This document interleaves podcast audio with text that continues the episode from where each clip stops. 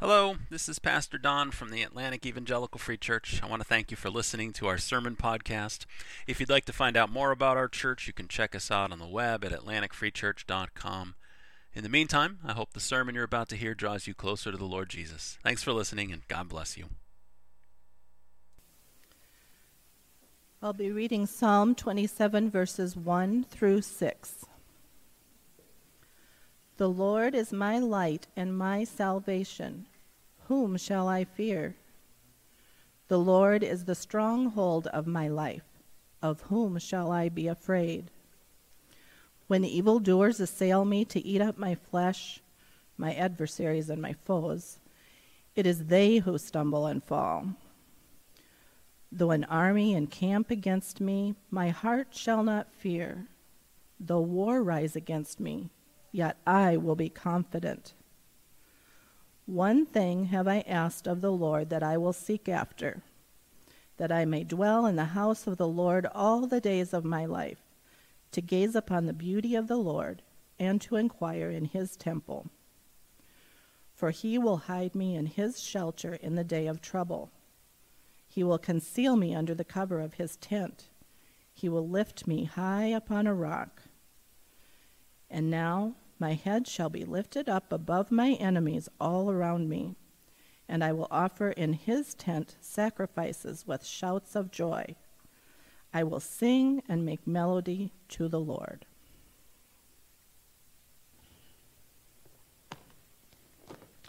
Well, good morning. At the risk of belaboring the point, I will wish a happy Mother's Day as well to all of you moms uh, there and here, including my own wife, who is not with me today. Uh, she's with her mom out in the Chicago area. I don't know if they were tuning in or not, but uh, happy Mother's Day to you ladies. Uh, that, by the way, is nope, wrong bottle. This is the bottle I want. Uh, I wanted to mention uh, these little bottles, if you saw these on your way in. Um, baby bottles. Why do we have a basket of baby bottles in front of, uh, in front of the auditorium as you came in this morning? These are part of the, a fundraiser that a local ministry does that we are partners with, the LC Clinic. Uh, you take one of these home and you fill it up with spare change or bills if you're so inclined, or however you want to give to that for, um, for, for their ministry, basically. It's a, it's a um, pregnancy care center here in, we're actually getting ready to open one up pretty quick in Atlantic. There's one in Creston, one in Stuart. So um, this is another way we partner with them. So grab a bottle, or two, or three. I actually found a dime randomly on the floor here in the church this week, and I put it in the bottle. So here we go. I'm, I'm, I'm started already. So uh, that's what that's about. We are continuing this morning in the Psalms. We started it last week, kind of a, a, Psalms sampler series for the next few months. And this morning we find ourselves in Psalm 27. Thank you, Cheryl, for reading the first half of that for us. Uh, I'm going to pray for us, and then we will get right into, right into the text. So let's ask for the Lord's help. Lord, thank you so much for bringing us here today. We are honored to be your people, your sons and your daughters gathered uh, in, uh, in our version, in some ways, theologically, it's not a complete fit, but that, that tabernacle that David talks about in, in this morning's psalm, uh, this is a, a, way we practice that as we come together uh, as God's people to gather in community, to worship in community. And as we do that now, a big part of it is looking into your word and asking you to speak to us through it. And so that's what I would ask today, Lord, that you would speak to us as we, as, you, uh, as we look at prayer, as we think about prayer through the lens of moms, perhaps, but this applies to every single one of us here. And so would you just take your word, apply it to our lives, make us stronger, fortify our foundations that we might live uh, more faithfully for you in these days. And that's what we ask. In Christ's name, amen. Well, a couple weeks ago, I uh, opened up the Weather Channel app on my phone, and I just wanted to see what was in store for the day. It was the morning. And I checked the forecast, and, and I was about to close the app, and I happened to notice a video down below. You know how that, is, how that goes. They want you to stay on the app, they don't want you just getting what you want and leaving. Uh, and uh, usually I'm pretty good at clicking out before I go watch Weather Channel app videos, but uh, this one had bears in it. And I've always been a sucker for bears. So I, uh, I, I, clicked on the video to watch this little video. And it was uh, a video about a mother bear, actually. Anybody see this one? I don't know. Everybody see that? I don't know. Uh, it was a, a, little video, good. You'll be surprised. It was a video about a mother bear, and she had four cubs. A mother bear with four of her cubs, and she was in a backyard pool She'd actually gone into this happened in California. All the good stuff happens in California. She was they were in California, and uh, this bear had gone into this family's backyard, and she was splashing around in the pool. And rather than calling the police, like I think I would have done, this family grabbed their phone and took a video of it. Uh, I, I, can't show you the video. I don't think I have the rights to do it, but um, there's a screen grab. Uh, and, and so there was this mama bear. She was in the pool splashing around, and the video ran about a minute. And these cubs kept coming over, interrupting. Uh, they wanted to kind of get in the pool with her, and at one point she kind of bats one of them away, and and uh, she's and it's just this you could kind of get the vibe they were going for. She wanted to just have a few minutes to herself, right? Just a couple of mo- minutes to relax, and the baby bears wouldn't let her do it. They wouldn't leave her alone. And uh, yeah, you moms who've ever locked yourself in the bathroom while the toddler bangs on the door, uh, you know exactly what that mama bear felt like. It's the exact same sort of thing. Well, anyway, I, I, hope all you mama bears will uh, get a chance to do some relaxing today. It's a little cool for the pool, but uh, maybe you can find some time to do something for yourself to relax, to, uh, to remember to pray, whatever will be a, a rejuvenating thing for you. However, we all know that's not what it's usually like. That's not what it's usually like for moms. In fact, for many mothers, most days feel more like a battle than they do like a day at the pool. And that's why I want to look with you this morning at Psalm 27. You see, Psalm 27 is a psalm for warriors. It is a warrior's psalm. And I know that might seem like an odd choice for Mother's Day, but the truth of the matter is, moms are warriors. Uh, they're mama bears in that sense, too. One of the Proverbs, I think it is, says, uh, better to, you know, you're better off encountering a, a, a, mama bear with her cubs than you are a fool in his folly. The idea is you don't want to encounter a, a mama bear with her cubs. Uh, a lot of moms are, are warriors in that sense. They fight for their families, for their marriages, for their, for their children. And, and that's why I think actually Psalm 27 is a pretty good text for us on this Mother's Day. Uh, psalm 27 is a psalm of David. It says so at the top of the psalm. And with this one, we actually don't know the specific circumstances of this particular psalm. Uh, a lot of times, a lot of times the psalms will tell us, like a psalm of David will say, you know, this is when he was hiding in the cave, or this is when he was running away from Absalom, some of that kind of thing. Uh, with this one, we don't know the specific circumstances of the psalm, but we do know that he was facing a crisis. David, if you just read through it, which like we're going to do for the next half hour, he's obviously facing a time of personal crisis, and it's actually a crisis from the outside. Uh, this isn't that he's anxious or depressed or, or something like that, it's that he's under attack. He's under assault from the outside. And the way he responds to that assault is that he's, he's praying. Right? The whole thing is a prayer. And so, Psalm 27, really what we have is the prayer life of a warrior in battle. A prayer the prayer life of a warrior who is under attack. And, and like I say, I think many mothers today of all ages, like, like Lee said, or mothers of many of all ages can sympathize uh, with David on this point. You, uh, your, your families are under attack. You feel it every day the press from the culture and from all sorts of different angles. Your, your children are under attack. Your marriages sometimes are, are under attack. And this psalm shows us that the best way to respond to that is to pray. It's to do what David did turn to the Lord when we struggle, turn to the Lord when we battle. That's what Psalm 27 shows us to do. And so I want to look through this psalm. We're actually going to cover all 14 verses this morning. And I want to look at it through the lens of praying for moms. Now, of course, we could talk about this in a more general way. I could preach this text in third week of August and we would look at it differently. But since it's Mother's Day, I want to focus in on praying for moms because we're thinking that way. And so, what I want to show you is five ways to pray for the moms in your life. Sometimes we wonder, you know, how do we pray for mom? You know, is this kind of God bless mom? You know, you go to bed at night, you know, maybe some of you younger people, you know, bless my mommy. How, how can we pray, though? Is there, is there anything more detailed that we can do? And, and I think we, we have five really good things to pray for the moms in our lives here. And so, whether it's your own mother or whether, you know, some of us older people, maybe we, we, get, we start to get to the stage where we have daughters who maybe are mothers. If, so, if that's some of you, you could pray this for those daughters. Men, pray this for your wives. If you, if you are uh, married to a woman and you have children together, uh, these are, this is good to pray for those women. And let me just say this last thing before we jump into the outline here. Uh, it's that if you are a mom, you can pray this for yourself. So you can, uh, you, can, you can definitely pray these things for yourselves as well. So let's look at five ways to turn to the Lord when we struggle. Five things to pray for the moms in your life. The first thing to pray for moms is that they will have freedom from their fears. Freedom from their fears. Uh, that's where David begins in Psalm 27. The first uh, three verses, we're going to take these by stanzas, just like we did last, with last week's psalm. Uh, the first three verses focus on how David is free. This is actually what he talks about. He's free from his fears uh, because of the Lord. Because of God, he's free. So let me read those verses again. Uh, David says, The Lord is my light and my salvation. Whom shall I fear? The Lord is the stronghold of my life. Of whom shall I be afraid? Uh, when evildoers assail me to eat up my flesh, my adversaries and foes, it is they who stumble and fall.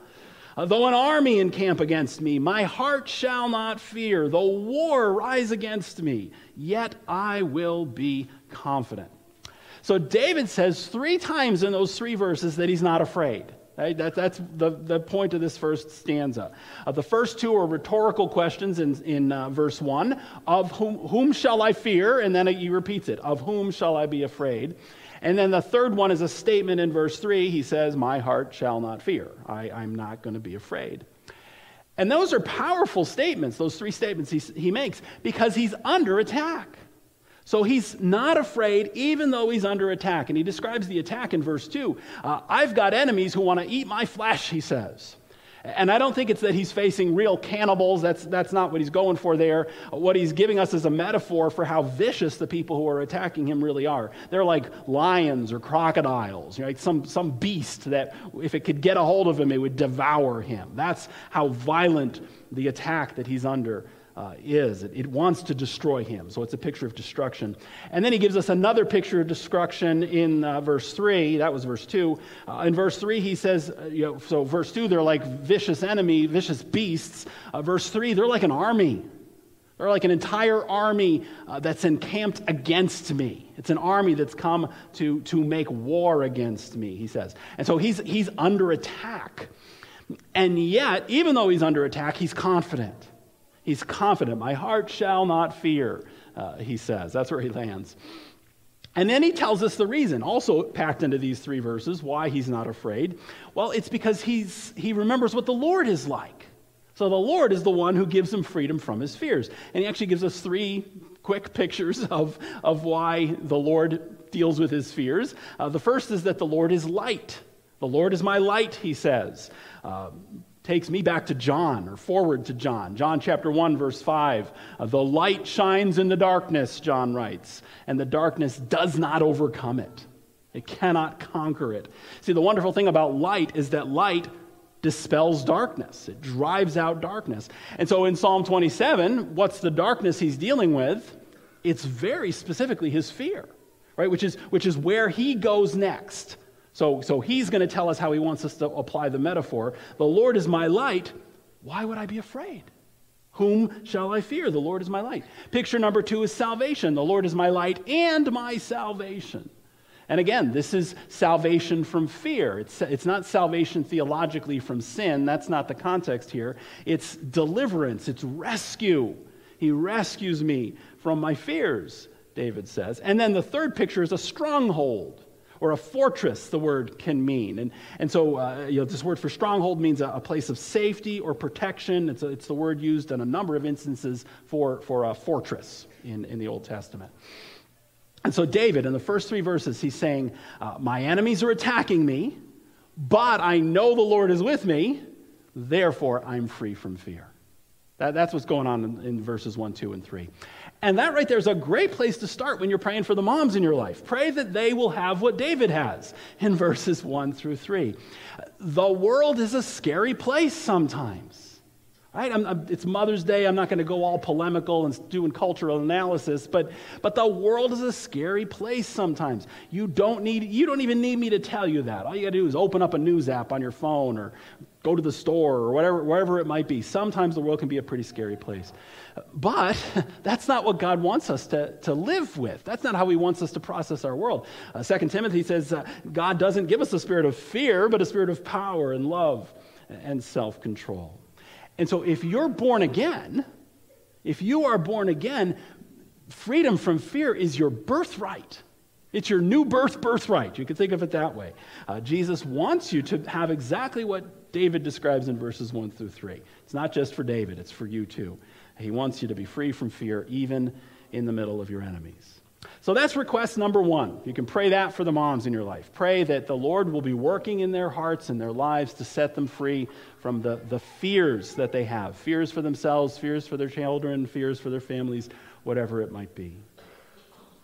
The second thing to pray for moms is that they will long for their Lord.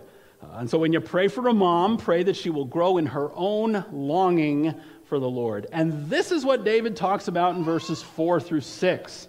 Uh, he talks about his own, his own longing, his own longing for the Lord.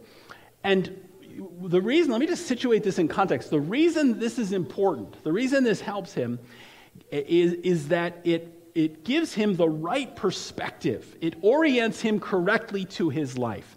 You see, what we see in verses 4 through 6 is that David's affections are ordered properly. He longs for the Lord more than he longs for anything else, and that puts everything else in perspective. Verse 4 he says, One thing have I asked of the Lord, that will I seek after that I may dwell in the house of the Lord all the days of my life, to gaze upon the beauty of the Lord and to inquire in his temple. For he will hide me in his shelter in the day of trouble. He will conceal me under the cover of his tent. He will lift me high upon a rock. And now my head shall be lifted up above my enemies all around me and I will offer in his tent sacrifices with shouts of joy. I will sing and make melody to the Lord. So get two verses of basically going to church. He goes to church there in, in verses, uh, verses 5 and 6. So, second stanza, verses 4 through 6. The main point of it is David says, There's one thing I pray for. There's one thing. And, and again, it's poetry obviously there's not really only one thing he prays for. Even in this psalm, he prays for a bunch of other things. So he's not saying this is the only thing I ever pray for. What he's saying is this is my very highest priority. Right? So when he, when he says that in verse 27, one thing have I asked of the Lord. What he's saying is, is if I could not have anything else, if God came and said, You can only ask one thing from me, this is the thing I'd ask, David says. And then he says what it is I would want to dwell in the house of the Lord all the days of my life. And then he tells us why. See, well, that's a strange request, David. Is that really what you want? You want to live in the tabernacle or the temple all the days of your life? Is that really what you want? But here's why he wants it he wants it so that he can know God better. That's what he longs for. He longs for the Lord. And you just look at how he describes it there in that verse. He wants to gaze on the Lord's beauty. He wants to talk to the Lord. He says, I want to inquire in his temple. Basically, I want to talk to you, Lord, and I want to hear back from you. That's what he longs for. Now, David lives under the old covenant. And so, under the old covenant, the place where that happens best is inside the tabernacle which is why he keeps talking about the tabernacle. He talks about the tent, he talks about the shelter. He even uses the word temple, even though the temple hasn't been built yet. It won't be built for a couple more decades. But, but he's using all this language to specify the place, right? The house of the Lord, the place where, under the old covenant, God's people went to to meet with him. But the thing that made it special wasn't because it was so beautiful and everything was made out of gold and silver and all the rest. The thing that made it so special was that God was there. And so that's what David's longing for. He's longing for, he's not longing for a physical building, he's longing for the presence of the Lord. That's his greatest desire. That's what he longs for the very most. And that is a wonderful thing to pray for the moms in your life. Pray that they will grow in what David is showing us in himself in verses 4 through 6. Pray that their affection for Jesus will grow stronger with every passing day. And that's good for everybody. That's good for her. Uh, it's good for you. If you're, if you're a child praying for your mother, that is a good thing for you if your mom is, is growing in her love for Jesus every single day. Husbands, you, you will be so blessed. You will be so benefited as your wife grows in her affection. You, you think, you'd think you should pray that she would grow more in love with you, but no, pray that she grows more in love with Jesus, and then you're the one who's going to benefit from that. And so pray that. Pray that her affections will grow. Uh, here's another reason to pray it uh, the idolatries of this world, they're strong. Right? And they tug on moms just as much as the rest of us. Moms are, are uh, you know, they're special, and we kind of celebrate that on a day like this. But uh, moms are just as vulnerable to, to attack and, and to temptation as the rest of us are. And so they, that's another good reason to pray this. Pray that their longing for Jesus will outshine everything else this world has to offer. That'll be so good for her if you pray that. So that's the second prayer. Pray for her longing for the Lord to grow stronger.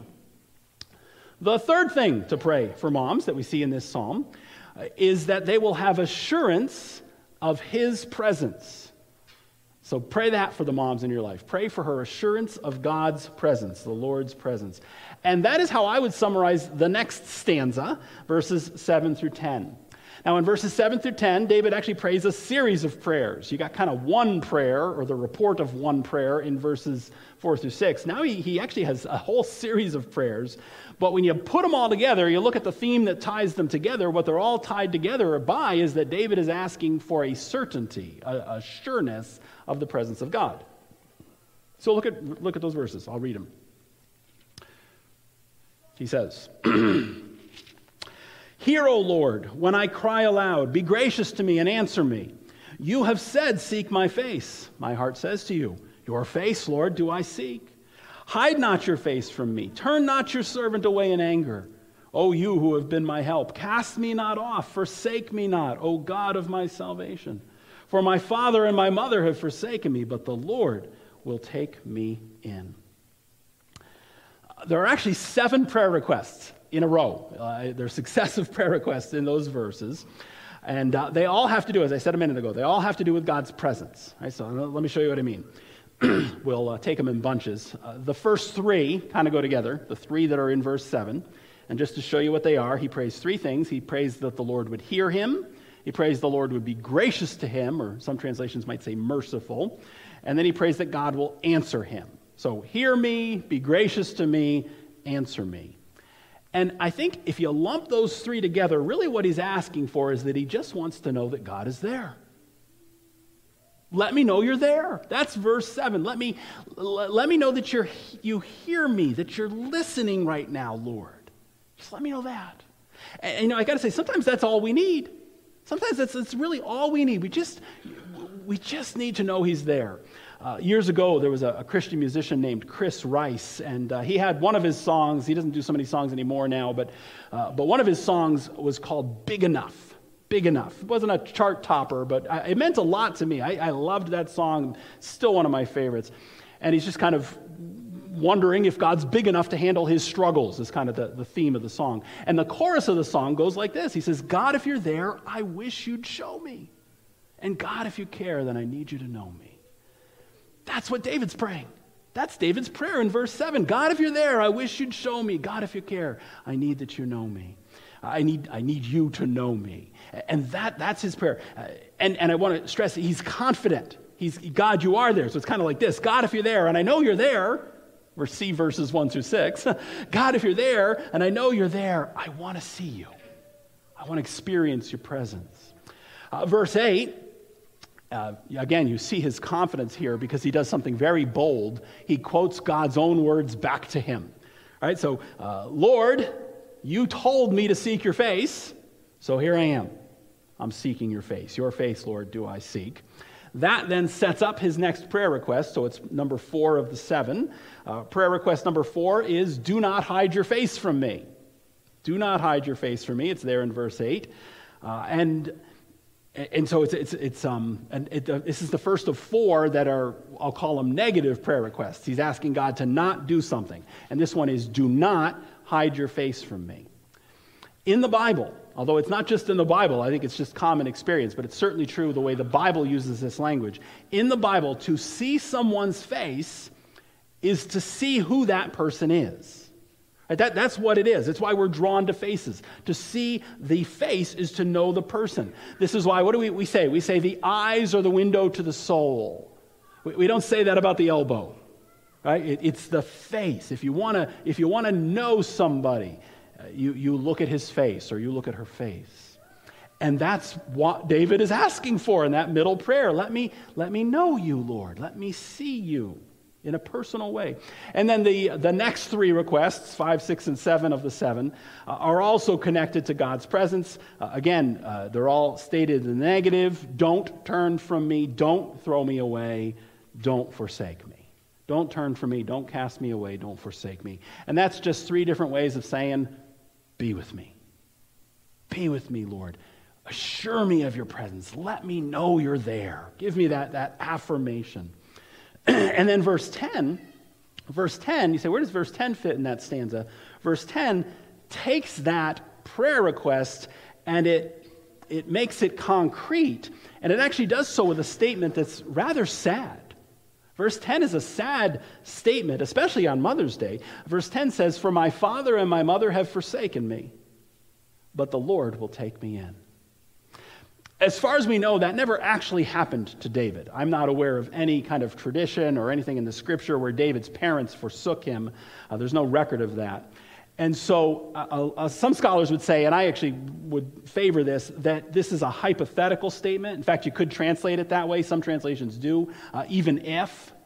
So it's kind of like, even if my father and mother were to forsake me, uh, the Lord will take me in so, so it's probably, I would argue, verse 10 is not a, an autobiographical statement about David that his parents ditched him. It's a hypothetical. He takes the most intimate, one of the most intimate relationships that could be imagined, and he says, even if those people bailed on me, I, the, you know, the Lord is still with me. And so I think it's a hypothetical, but let me just say this. This is kind of a, a Mother's Day application, just a little detour here. It does happen. It does happen. Parents do sometimes uh, abandon their children, uh, which makes a day like this very hard for some of you. Right? For, for some of you, that's part of your story. If you wish we'd stop wishing happy Mother's Days because it's not the nicest day for you, right? Because that happens sometimes. Earthly parents are sinners, just like everybody else. And so uh, I, am sure uh, there are people listening to the sound of my word online or, or, or, here in the room who feel that way, who verse 10 is a little bit like a, oh, kind of a, a jostling sort of a thing. If that's you, if that has been your experience, don't focus on the first half of that verse, so focus on the second half. Because the point is, the Lord will never do that to you. That assurance of presence that David's praying for, it's promised to us. Jesus himself said, I will never leave you or forsake you. I'm with you always to the very end of the age. And so, even if uh, my father and my mother were to abandon me, even if, the Lord won't do that. The Lord will hold me close. And so, that's a great thing to pray for the moms in your life. Not that the Lord won't abandon him, He won't. He already said He won't, but that they'll know it that they'll have that assurance in their, in their deeper, their deepest innermost being, that they'll have the sense of his pleasure that, that He is with them. And so ask, that's a great thing to pray for anybody, but it's Mother's Day, so the moms in your life. Pray that the Lord will help them understand that He really meant it, that He really is with them. Number four, the fourth thing to pray for moms that we see in this psalm is that they will be protected in the midst of their enemies. And so when you pray for a mom, whoever she is, pray that she will be protected, even in the middle of her enemies. And what David's going to do now in this next stanza, it's verses 11 and 12, is he's going to go back to what he started talking about in verses 1 through 3. And he actually hasn't talked about them since then, but he's going to come back to them now. He's going to talk about those enemies. Because those enemies are real. Right? David's enemies were real. It wasn't just his imagination. You're not paranoid if they really are out to get you. David's not being paranoid. He was living with real enemies who wanted to destroy him. And, and again, many of you, you moms, you, you, you're like, yeah, I know exactly what, what he feels like. Right? But my marriage is under threat, or this thing is happening to my kid, or, or she's being bullied, or the culture is pressing in and we're having a hard time resisting it. All these different kinds of things. You, you know what it's like to feel like you're under attack. The enemies are very, very real. And because the enemies are real, what you need is for the Lord to really protect you. Right? These aren't just niceties and kind of things we say to comfort ourselves. You really need the Lord to protect you. And that's what verses 11 and 12 are about. Uh, verse 11, he says, Teach me your way, O Lord. Another prayer request. Teach me your way, O Lord, and lead me on a level path because of my enemies. Give me not up to the will of my adversaries, for false witnesses. He's talking about the, the enemies. It's not a different group of people. Give me not up to the will of my adversaries, for false witnesses have risen against me, and they breathe out violence. Now, at first, those two verses sound like David's praying for guidance. Right? Doesn't that sound like kind of your typical prayer for guidance? Teach me your way, lead me, uh, lead me on a level path. That, that sounds like he's you know trying to decide you know what college to go to or whether he should take a new job or you know kind of one of those those decisions you got to make sometimes. That's what it sounds like. And it would be that. It would be just kind of a normal prayer for guidance if it weren't for the last part of verse 11. See, the very last, there's kind of three lines there in verse 11. The third line makes it more specific because the last part of verse 11 says, Because of my enemies. I need guidance because of my enemies, he says. And then verse 12 expands on that. Don't give me up to those enemies. Don't give me over to the will of my adversaries. They're lying about me, they're threatening me. And, and Lord, I need you. We sang it earlier. I need you to protect me. And so when he says, Teach me your way, it's not a generic prayer for guidance, it's prayer for guidance on a very specific thing. It's guidance for the safe path. Show me the safe path through this uh, through this minefield, right? Show me the safe path. And so when he prays for a level path, uh, what, that's a, that word choice is very intentional, right? He wants, he wants to know he's got people on, it, on both sides who are attacking him, and he wants, to, wants the Lord to lead him on the path where there aren't some hidden pit that he's going to fall into, there's not some obstruction that's going to trip him. Uh, he's looking for the level path through the midst of these enemies who are, are around him. And that's, um, that, that's really, that's very striking there. He doesn't ask for the enemies to be removed, not in this psalm. He's instead asking for the path through the enemies. Get me through them safely. Uh, I finished a novel recently that was set during the Cold War. It was kind of a 1950s, 60s era thing. And uh, part of the plot, it was actually only a small part of the plot, but, but part of the plot involved a nuclear submarine. And this submarine needed to, for reasons I won't explain, uh, this submarine needed to sail into a harbor that had been mined. And so I don't know if they still do this, they probably do, but back in the Cold War, when everybody was so especially paranoid, um, sometimes they would mine harbors. And so they would put these you know, explosives, underwater explosives, and if a ship tried to come in, if they didn't know where the mines were, boom, that would be the end of their attempt to get into the harbor. And for, for plot reasons, this sub needed to get deep into this harbor. And that sounds like a very dangerous thing to do. How are you going to sail into this harbor that's got all these mines all over the place? But the commander of the sub had a map. That was the plot twist. He had a map and it showed him where all the mines were. And so they had to be careful, but being careful, checking the map, they sailed right through in the midst of all the danger. And that's actually, to me anyway, that's a pretty good picture of what David's asking for. Uh, he's not asking God to, to get rid of the mines, he's asking God to guide him through. Guide me through them safely. Teach me your way. Lead me on a level path in the middle of my enemies. And so, moms, moms, the enemies are real. The enemies are real, but the Lord is more real. The Lord is real too. And if you ask Him, He'll guide you. And if we ask on your behalf, He will guide you safely through. Finally, the fifth thing to pray for moms is to pray that they will have patience in their waiting. Pray for the moms in your life that she will have patience in her waiting. And this is what we get in the last stanza. It's the last two verses this is where David's going to land. I believe, verse 13, I believe that I shall look upon the goodness of the Lord in the land of the living. Wait for the Lord. Be strong and let your heart take courage. Wait for the Lord. That last stanza, and they go together, those two verses go together. That last stanza brings two realities together. And they're not opposite realities, but but uh, they, they're, not, they don't, they're not the same reality, and it's going to bring them both together. Uh, the first reality is that the Lord is good. That's what he talks about in verse 13. Uh, David says, I can count on God's goodness. I can take it to the bank. I count on God's goodness. Uh, verse 13, it's, it's like a flag in the sand. Uh, this, I believe, he says. I believe that God is going to come through for me. I will see the goodness of the Lord. It is going to happen. And notice where. This is really important. Notice where he's going to see the goodness of the Lord. He says it's in the land of the living. In the land of the living, which means now. He's talking about this life. Yes, our ultimate hope is in heaven. We understand that as Christians, but don't put it all there. Right? The Lord helps us here too. That's what he's saying there. The Lord's going to help me not just there, but here. And, so he's confident. Verse 13 shows this strong sense of confidence. David is confident in the goodness of God. Even though he's got he's under attack, he's got these enemies coming at him, he's got all this stuff, all this pressure he's under, but he's confident in God's goodness. However, David also knows that he might have to wait for it. He might have to wait. And that's the other reality. I said there's two kind of competing realities here. Yes, the Lord is good and you can count on his goodness, but the Lord is also on his own timetable. He follows his own timing. Isaiah 55, verse 8 For my thoughts are not your thoughts, neither are your ways my ways, declares the Lord.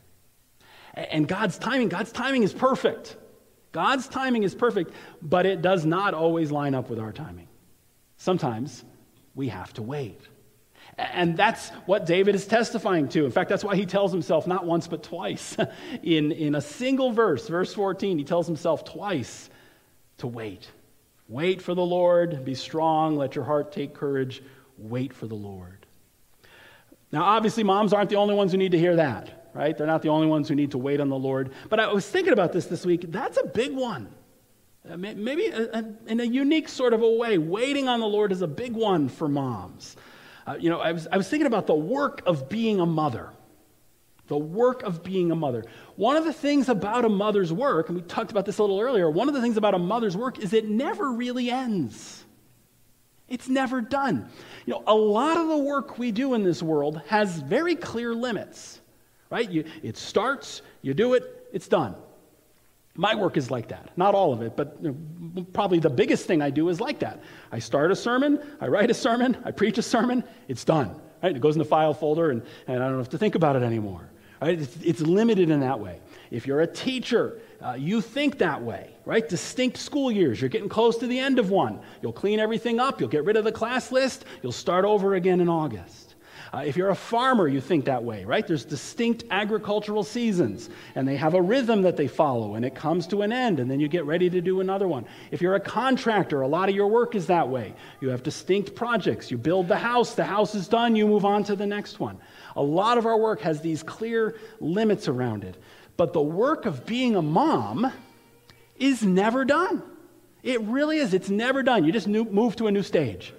Right? yeah, you finish the diapers, but then there's another one, right? And another one, and another one, and they move out, and you go, "Oh, good, I'm gone, I'm done." No, you're not. It, it, it, you're never done. It's, a, there's, it's, it's always, it's always going. Which means some of you moms have been waiting on the Lord for years. In your work as a mom, you've prayed prayers for your children that still haven't been answered, and you've been praying them for decades. You made sacrifices for your children that decades later still haven't borne fruit. And, and after a while, that gets a little discouraging. Right? That, that's discouraging. And, and maybe you start to second guess yourself, or maybe you even feel like giving up sometimes. You know, I'm, I'm not going to pray anymore. I'm not going to make any more sacrifices. It doesn't do any good anyway. And, and if you're feeling that way, right, if, if maybe not today, but maybe tomorrow or last week or maybe today, but if you feel that way, verse 14 is for you. Because he says, wait. Wait for the Lord. Be strong and let your heart take courage. Wait for the Lord. You will see his goodness in the land of the living. But wait for the Lord. So pray that. Pray that for the moms in your life. Moms, pray it for yourselves. Pray that the Lord will give you patience in your waiting as you wait on the goodness of the Lord. well, I want to close this morning by, uh, by reading something to you and uh, it's actually a, a, commentary from a podcast. The podcast is called The World and Everything in It. It's a news podcast. I actually recommend it if you're look if you're tired of CNN and Fox and whoever else. Uh, the World and Everything in It is a, uh, a Christian. Uh, it's a news podcast with a Christian worldview, and um, they, they ran a little commentary piece about Mother's Day this week that I just really appreciated and I wanted to share with you as we, as we close. And it's actually kind of only tangentially related to some of my points this morning, but I feel like it, it's a nice bow to put on the end of it. It pulls them all together. And so this little piece was written by Kim Henderson, is her name. I want to make sure she gets credit here. Kim Henderson, this was a, a podcast commentary. And um, I'll, I will tell you, just so you understand her first paragraph, she's going to use cicadas, those insects that live in the ground and then they come out after a whole bunch of years. She's going to use cicadas as a metaphor here. So uh, apparently, she must have an eruption of cicadas where she lives. So here's what she says uh, The siren song outdoors seems set to constant replay. Uh, that's why I had to research the source and make some sense of the sound, make some sense of creatures that are born to serenade. And after some reading, I clarified that our bug eyed visitors are cicadas of the periodic variety, grown to maturity during 13 year stretches underground. 13 may sound like a lot in cicada years, but not so much in the human life cycle. Just ask any mom who's had a teenager suddenly emerge and start stretching his wings. 13 years goes by way too fast. Which brings us to the other droning sound that's inescapable this week the sounding approach of another Mother's Day. From the radio host to the friend asking about your plans to celebrate, they're talking it up this holiday that honors family matriarchs. The only problem is, not all mothers like the spotlight. That's because there's nothing like a round or two of cicada cycles to reveal your regrets. That bad habit you failed to conquer, passed it on to your daughter like an eye color. The character issue you couldn't find time to address when your son was little, he and it are now fully grown. And then there's this paradox. All the hours you spent cleaning toilets and buying groceries and changing sheets is something your children simply cannot remember. But that time you lost your temper at the 4th of July picnic 15 years ago, that's ingrained in their memory, like Teddy Roosevelt on Mount Rushmore. So while there will be accolades this Sunday, there are also mothers who would rather skip the corsage. We know we're not perfect moms. We've neglected teachable moments and snooze buttons and children who needed our undivided attention. We've failed a bunch. I have a friend, she writes, who is right now regretting the waste of a year's worth of time. She's turned in her resignation at work and told the nanny she's coming home. It's not that we don't like her, my friend says of the nanny. She's been great. It's just she's got the job I want. I smile at the way she describes the job she wants that 24 7 role of wiping noses, spooning up cereal, lavishing love. That kind of talk is refreshing to a regretting mom who is long past the nose wiping season, but now realizing the lavishing love part is lifelong work. The Bible says, Better is the end of a thing than its beginning. There's hope in that, she says, especially on a day like Mother's Day. Moms, that whisper in your ear, the one that tells you it's too late, is a lie. As long as you have breath, as long as there are Mother's Days and fascinating insect cycles to mark the seasons, there's still time. Time to forgive, time to mend, time to change. Begin your best mothering now, even as the cicadas sing. Would you pray with me, please? Lord, I want to pray for the moms today. We pray for the moms uh, who are uh, hearing this. Uh, just want to pray you would set them free from their fears. I, I think uh, reading that commentary, I think the thing that struck me is that's one of the biggest fears I hear from moms sometimes that they didn't do it right or that they made too many mistakes and they live with whatever regrets. And uh, Lord, I pray that you would set them free from that, that you would give them a real sense of peace and grace and healing from those, uh, those fears that come out that way. I pray you'd bless them with an assurance of your presence. Would you grow in them that longing to know you, Lord, all the more, that each one of them would be experiencing a deeper and ever richer relationship with you, Jesus. Would you protect them in these days, Lord? They need protection. Uh, we, we live in a world that uh, in some, some corners hate what they do. And I pray that you would protect them on the inside and out. And Lord, would you make them patient? Help them to wait on you and for your good timing. In Jesus' name, we thank you for them, and in Jesus' name, we pray for them. Amen.